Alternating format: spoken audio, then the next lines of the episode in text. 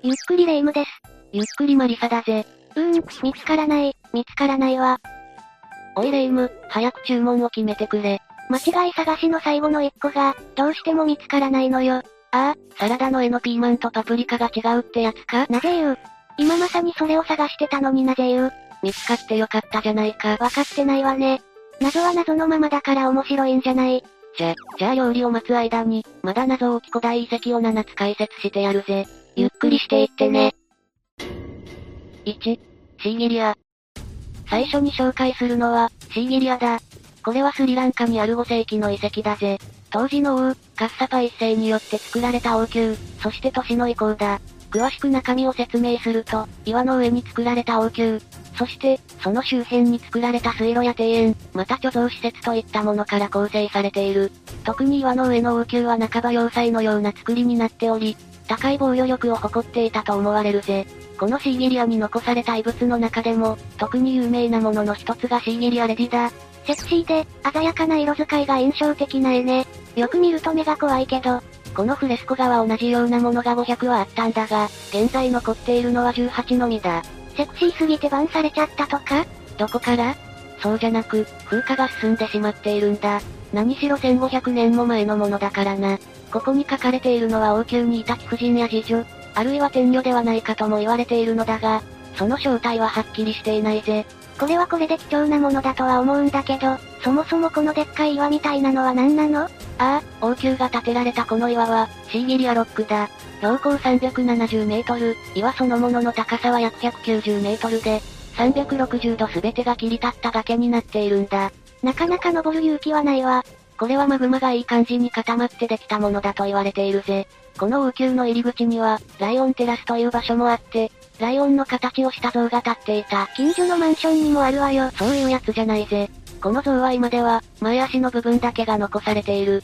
シーギリアという名前自体が、ライオンの山という意味なんだ。ただ、前足以外の失われた部分がどこに行ったのかは分かっていないぜ。いやー、しかし、よくこんな切り立った場所に王宮と都市なんか作ったわね。実はこのシーギリアが作られた背景には、壮絶なドラマがあったんだぜ。ヒルドラの予感がするわ。ここを作ったカッサパ一世は、その当時この辺りを支配していた、新原王朝の王の息子だった。ほうほう。ある時、彼はクーデターを起こし、父親から王位を奪う。カッサパ、やってんな。王になった彼には大きな不安の種があった。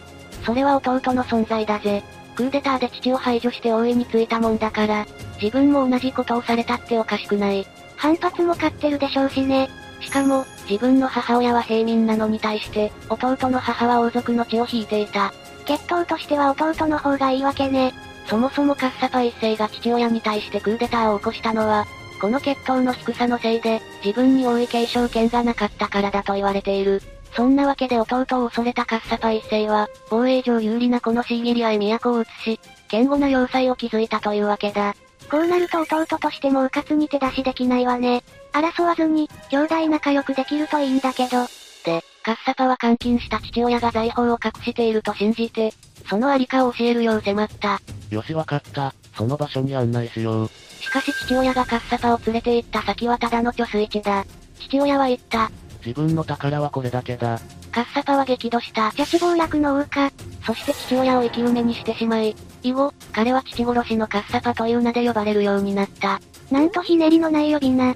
父親を殺すという、宗教的にも大罪となる行いをしたカッサパは、仏教勢力から大層軽蔑されたんだ。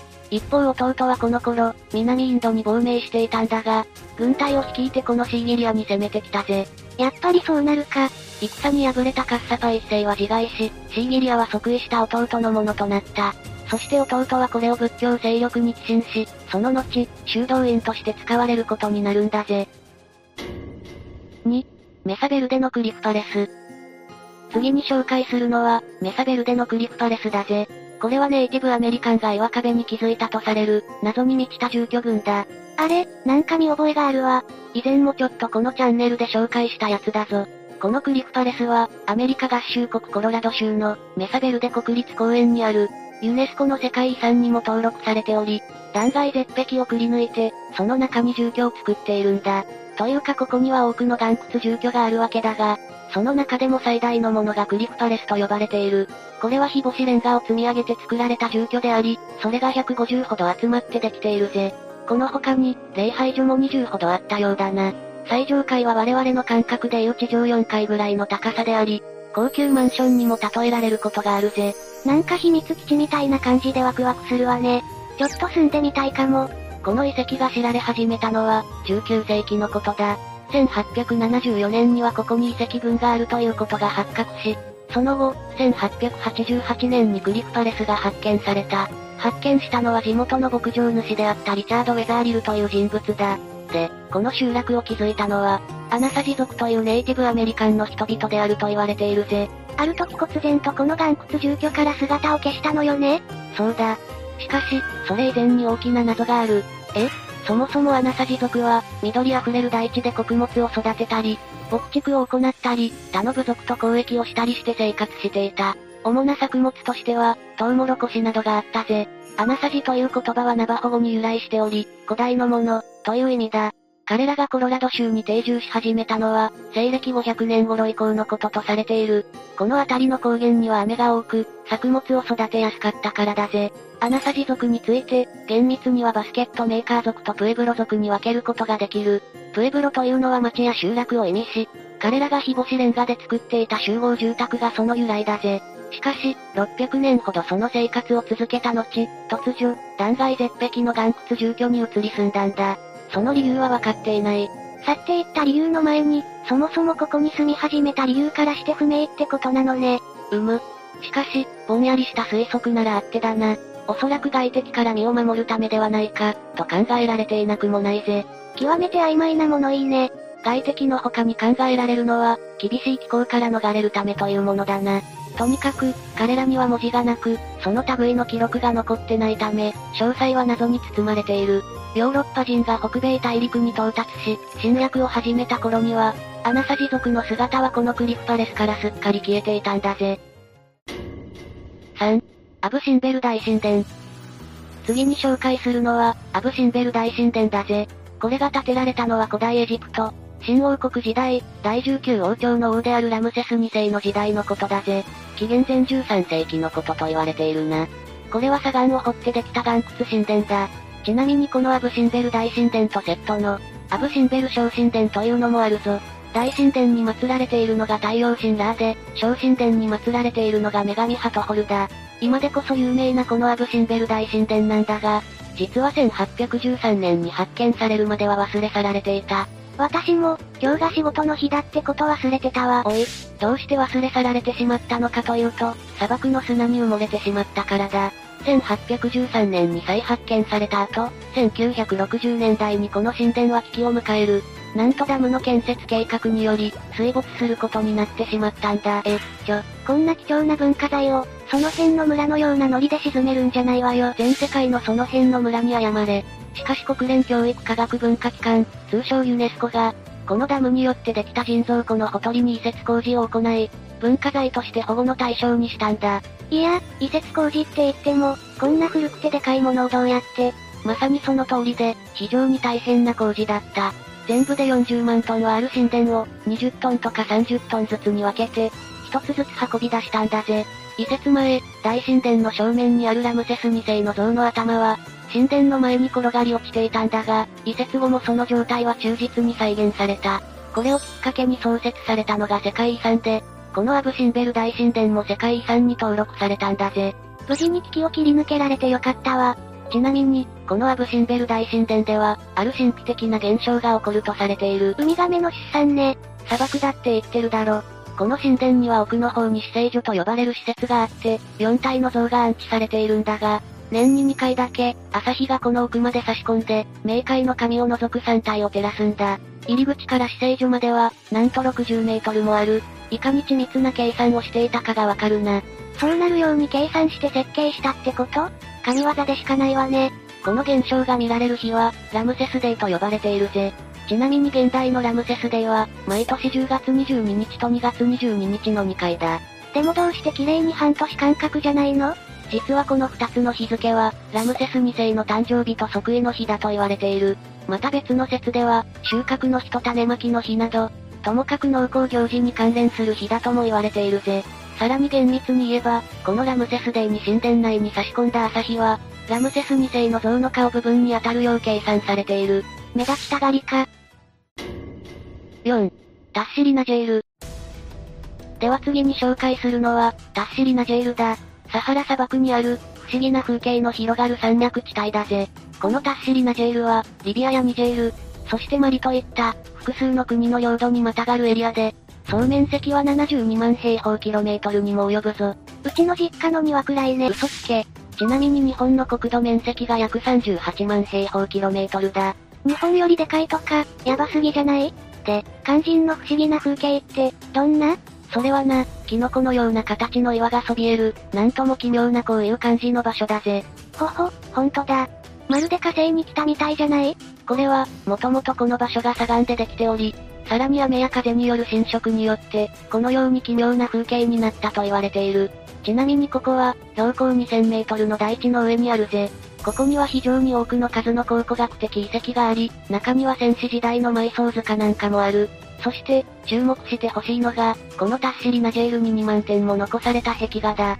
ここにはそもそも、世界遺産に登録された壁画が数多く存在し、1万2000年も前から、連続して描き続けられたと言われている。えって、どういうもの？ここに残された絵の中で象徴的なのは、先ほど触れた奇妙な岩に描かれた、人間とか動物を描いたものだな。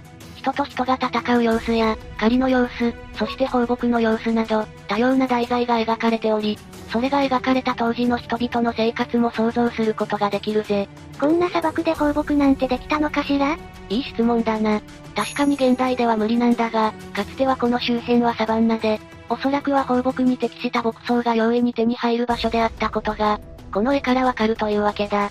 ただ、実はこのような絵は序の口で、さらに不思議なものもあるぞ。一部の壁画では角が生えた人だったり、巨人などが描かれている。え、え、何それ？空想上の神とか魔物とかなんじゃないの？まあその可能性も高いわけだが、この写真を見てくれ。いやこれ、なんか奇妙すぎて背筋が寒くなる感じがするわ。これは火星人と呼ばれる壁画だ。もちろんこの名前は、後世の人が見た目のイメージでそう呼んでいるだけで、別にこれを書いた古代人がそう呼んでいたとは限らないぜ。いや、でも、確かにそう呼びたくなる気持ちもわかるわ。頭のところはとても人間には思えないし、宇宙服っぽいのを着てるようにも見えるし、かつて地球に来た宇宙人を描いたものなのかもしれないな。次に見てほしいのはこれだぜ。泳ぐ人と呼ばれている壁画なんだが、これも頭にアンテナみたいなのがついてるし、身体のシルエットにしても、何か宇宙服的なものを着ているように見えないか？マリサ、何でもかんでも宇宙人に結びつけたいのはわかるけど、こじつけは良くないわよ。これはどう考えても潜水服じゃない。いや古代に潜水服もおかしいだろ。5、ジャール平原。次に紹介するのは、ジャール平原だ。これはラオスにある平原なんだが、あるものが大量に放置されていることで謎を呼んでいる場所なんだぜ。あるものって何よ？石壺だ。おこのジャール平原は、地理的に言うとシエンクワーン平原という場所の一部であり、ベトナムとの国境にも近い、なだらかな山岳地帯にある、その範囲の400カ所以上に、謎の石壺が放置されているんだぜ。これ、一体何なの？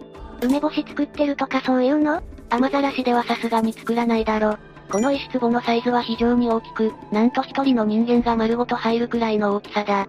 この石壺は食料を貯蔵するための容器であったとも別の研究では主張されている。この場所には1500から2000年ほど前、古代モンクメール族という人々が居住しており、彼らによって食料を貯蔵するために使用されたというんだ。ただ、石壺の作られた年代としては、紀元前500年から紀元前800年といったところらしい。いやー、ミステリーが極まってるわね。ぜひ一度中に入ってみたいわ。まんじゅうならサイズ的には余裕だろうぜ。実際、約3カ所でこの石壺を見学することができるぞ。サイト1からサイト3までの見学スポットが用意されており、様々な形の石壺の姿を間近で見ることができるぜ。え、形って一種類じゃないの？そうなんだ。ずんぐりしたものとか、細身のものとか、あとは大きさも、椅子程度のサイズから、楽に人間の大人二人が入れそうなものまで、本当にいろんな種類があるんだぜ。全部集めたら賞金とかもらえるのかしら？集めるな。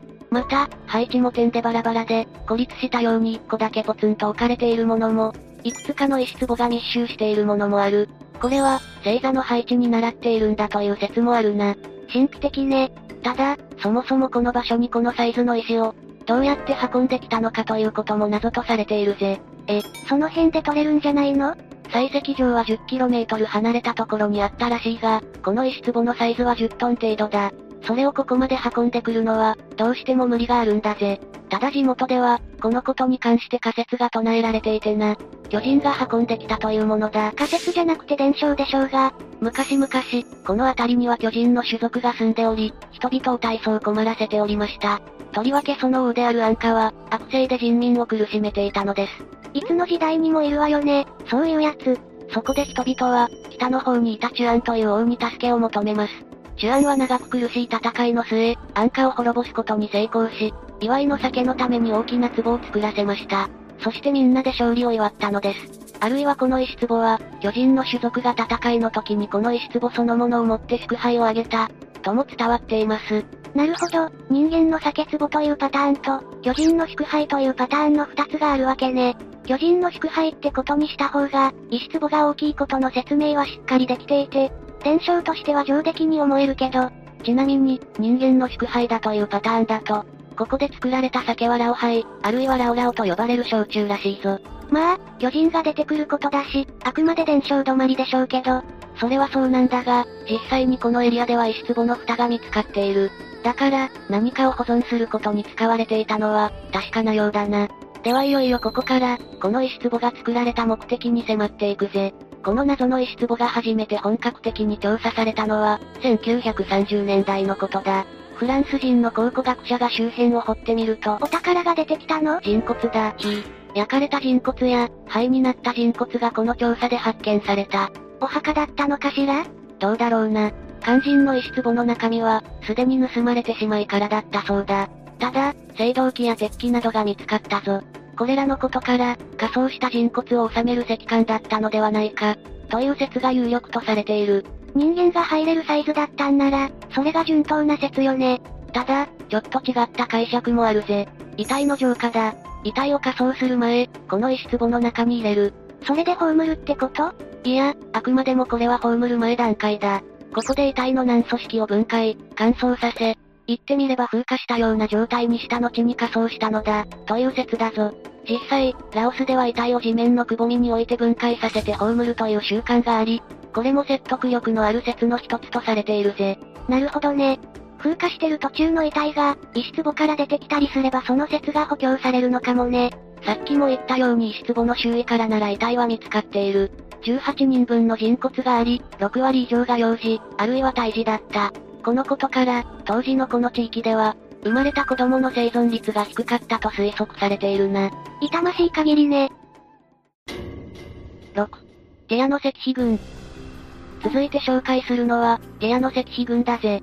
これはエチオピアにある、謎の文様が刻まれた石碑がたくさんある遺跡だ。エチオピアの首都であるアディスアベバの近くに、グラジェ族という人々が3000人ほどで暮らしている村がある。その村の名前がティアだぜ。で、今回紹介したいのは、その村の近くにある一枚岩で作られた石碑だ。村人の団結が強そうね。そういうことじゃないぜ。この石碑群は世界遺産にも登録されている。登録されたのは、160ほどある石碑のうちの36基だ。全部が登録されたわけじゃないのね。この石碑群に関して分かっていることはあまりに少なく、エチオピア国内でも知名度はそれほど高くない。つまり、私たちゆっくり解説が乗り込めば、ブルーオーシャンだということだわ。エチオピア語で解説できるならな。ただ、近くに墓地があるため、そうそう儀礼に関連したものではないかという説があるな。で、これらに関して分かっている数少ないことの一つが、この石碑群がどうやら1300から1500年ほど前に作られたものということだ。それではこの石碑の詳細について見ていこうと思うんだが、ここには剣、人の顔、現地で伝統的に使われていた枕など様々なモチーフが彫り込まれている。描かれてるんじゃなく、彫られてるのね。そう、石碑の表面に浮き彫りになっている。この石碑自体は何もない、ただの原っぱに置かれており、サイズは0.5メートルから2.5メートルといったところだ。いろいろなサイズがあるのね。で、先の方が丸い、半球のような形になっており、その形に関してもどうしてそうなっているのかは分かっていない。誰が作ったのかもわからないの？一応、エチオピアの先住民たちだと推測されている。彼らは牧畜をしており、レリーフを刻むのに使っていたのは金属機らしい。しかしそれだけの証拠じゃ逮捕はできませんよ。裏側の QR コードで公式サイトに飛んで、そこに説明があるとかないの？とてつもない大パーツだな。じゃあ、数少ない手がかりから、この石碑の正体に迫っていくぜ。まず有力な説の一つに、これが母標であるというものがある。なぜかというと、遺体がいくつか発見されているからだぜ。見つかったのは約700年前に亡くなった男女で、18歳から30歳くらいだったと見られている。遺体のほとんどが胎児の姿勢になっていたらしい。きちんと埋葬されたからこそ、その姿勢にされていたのかもね。まあただこれが墓だったとしても、母標であること以上のことは分かっていない。レリーフの意味なんかも、結局のところ解読されてはいないんだ。では次はこのレリーフについて見ていきたいんだが、たくさんあるレリーフのうち、よく現れるモチーフというものが3つある。努力、友情、勝利ね、剣、円、円セットだ。円セットというのは、現地でよく見られる植物で、葉がバナナの形に似た木だぜ。で、大体これらが一つの石碑に書かれる場合、上から剣、円、円セットの葉、という順序になっている。どういう意味かしら？解釈の一つとして、剣のシンボルがある石碑は、そこに埋葬された人が兵士であった、というものがある。また書かれた剣の数は、その人が戦場で倒した敵の数ではないかともされている。ふむ、確かにそれは頷けるわね。また、円はその人物が男性であることを表しているという推測もあるぜ。他に U 字型のシンボルもあり、これは女性を示すとされている。埋葬された人物がどういう人であったか、母標に刻んだシンボルで表そうとしたってことなわけね。枕はあの世での安眠を願っているとか、そういう解釈もあるぜ。ただ結局のところ、そう推測ができるという段階にとどまっているぞ。そんなに謎でしかないのに、世界遺産登録されたの？それほど重要な価値がある、ということだけは認められているみたいだ。じゃあ謎の美女であるレイムさんもその価値が認められ、そろそろ世界遺産に謎の人骨としてな。じゃあ。7、タージマハル。それではラストだぜ。タージマハルだ。ここで紹介するのは、これを作ったムガル帝国皇帝と、皇后の愛と悲しみの物語だぜ。インドといえばこの建物よね。これはインドイスラーム建築の代表格であり、世界文化遺産にも登録された超有名な遺跡だ。宮殿だと思っている人も多いかもしれないが、実は霊廟、つまりお墓なんだぜ。また、新世界の七不思議の一つにも選ばれている。この細長い塔は、直立しているように見えて、実は外側に傾いているんだぜ。まったく、違法建築も大概にしてほしいわね。わざとやってるんだ。デザイン上、この方が美しく見える、ということの他に、地震に強い構造にするためとも言われているな。ちなみにレイムはこのタージマハル、何色に見える？バカにしてんの？白に決まってるでしょ。確かに昼間はそうなんだが、実は時間ごとに違った色に見えるんだ。日の出の時には真珠のような灰色と淡いピンク、そして昼間には明るい白、夕暮れにはオレンジ色と変わっていき、非常に神秘的なんだぜ。ぜひ一度、この目で見てみたいものだわ。ところでこれはお墓だって言ってたけど、誰のお墓なの？ここに葬られているのは、これを作ったムガル帝国の皇帝シャージャハーンの皇后、ムムターズ・マハルだ。これは亡くなった妻のために、皇帝が混入した愛の証なんだぜ。素敵すぎる。じゃあここから、このタージマハルが混入された経緯とその後について見ていくぞ。シャージャハーンは1628年に即位した、ムガル帝国の第5代皇帝だ。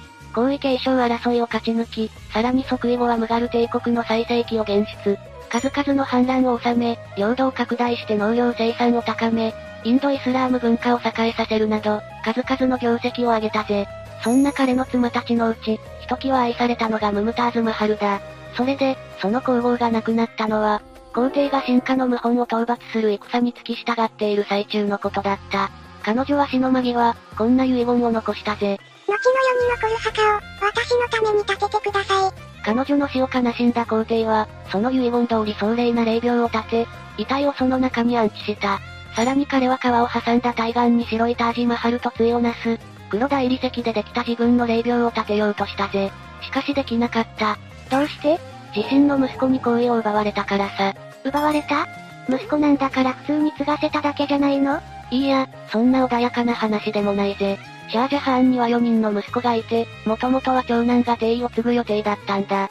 しかしこれに不満を持っていた息子たちは、兄弟間で帝位を争うことになる。この後継者争いでは三男が帝位を奪取。これにより父親であるシャージャハーンは、アーグラ城塞という場所に幽閉されてしまった。それで自分の霊廟は建てられなかった、と。そうだ。幽閉された彼はその窓から見えるタージマハル、愛する妻の眠る霊廟を眺めながら、残りの人生を送り、やがて亡くなったぜ。いやー、ロマンチックな話よね。ちなみに、シャージャハーンはこのタージマハルを建築の最高傑作にするため、これ以上に傑作が生まれないようにある対策をした。法律でデザインに制限をつけるとか？いや、もっと単純な方法だぜ。これを作った建築家と職人たちの手を切り落とし、目玉をくり抜いたんだ。おい、いやー、ロマンチックな話だよな。今までのロマンチックが台無しよ。さらに、そもそもシャージャハーンが重病になった原因は、激しい女遊びと、そのために服用していた大人な薬の影響だったらしい。世界一の打足だわ。というわけで、今日の動画はここまで。動画が面白かったら、高評価とチャンネル登録よろしくお願いします。最後までご視聴いただきありがとうございました。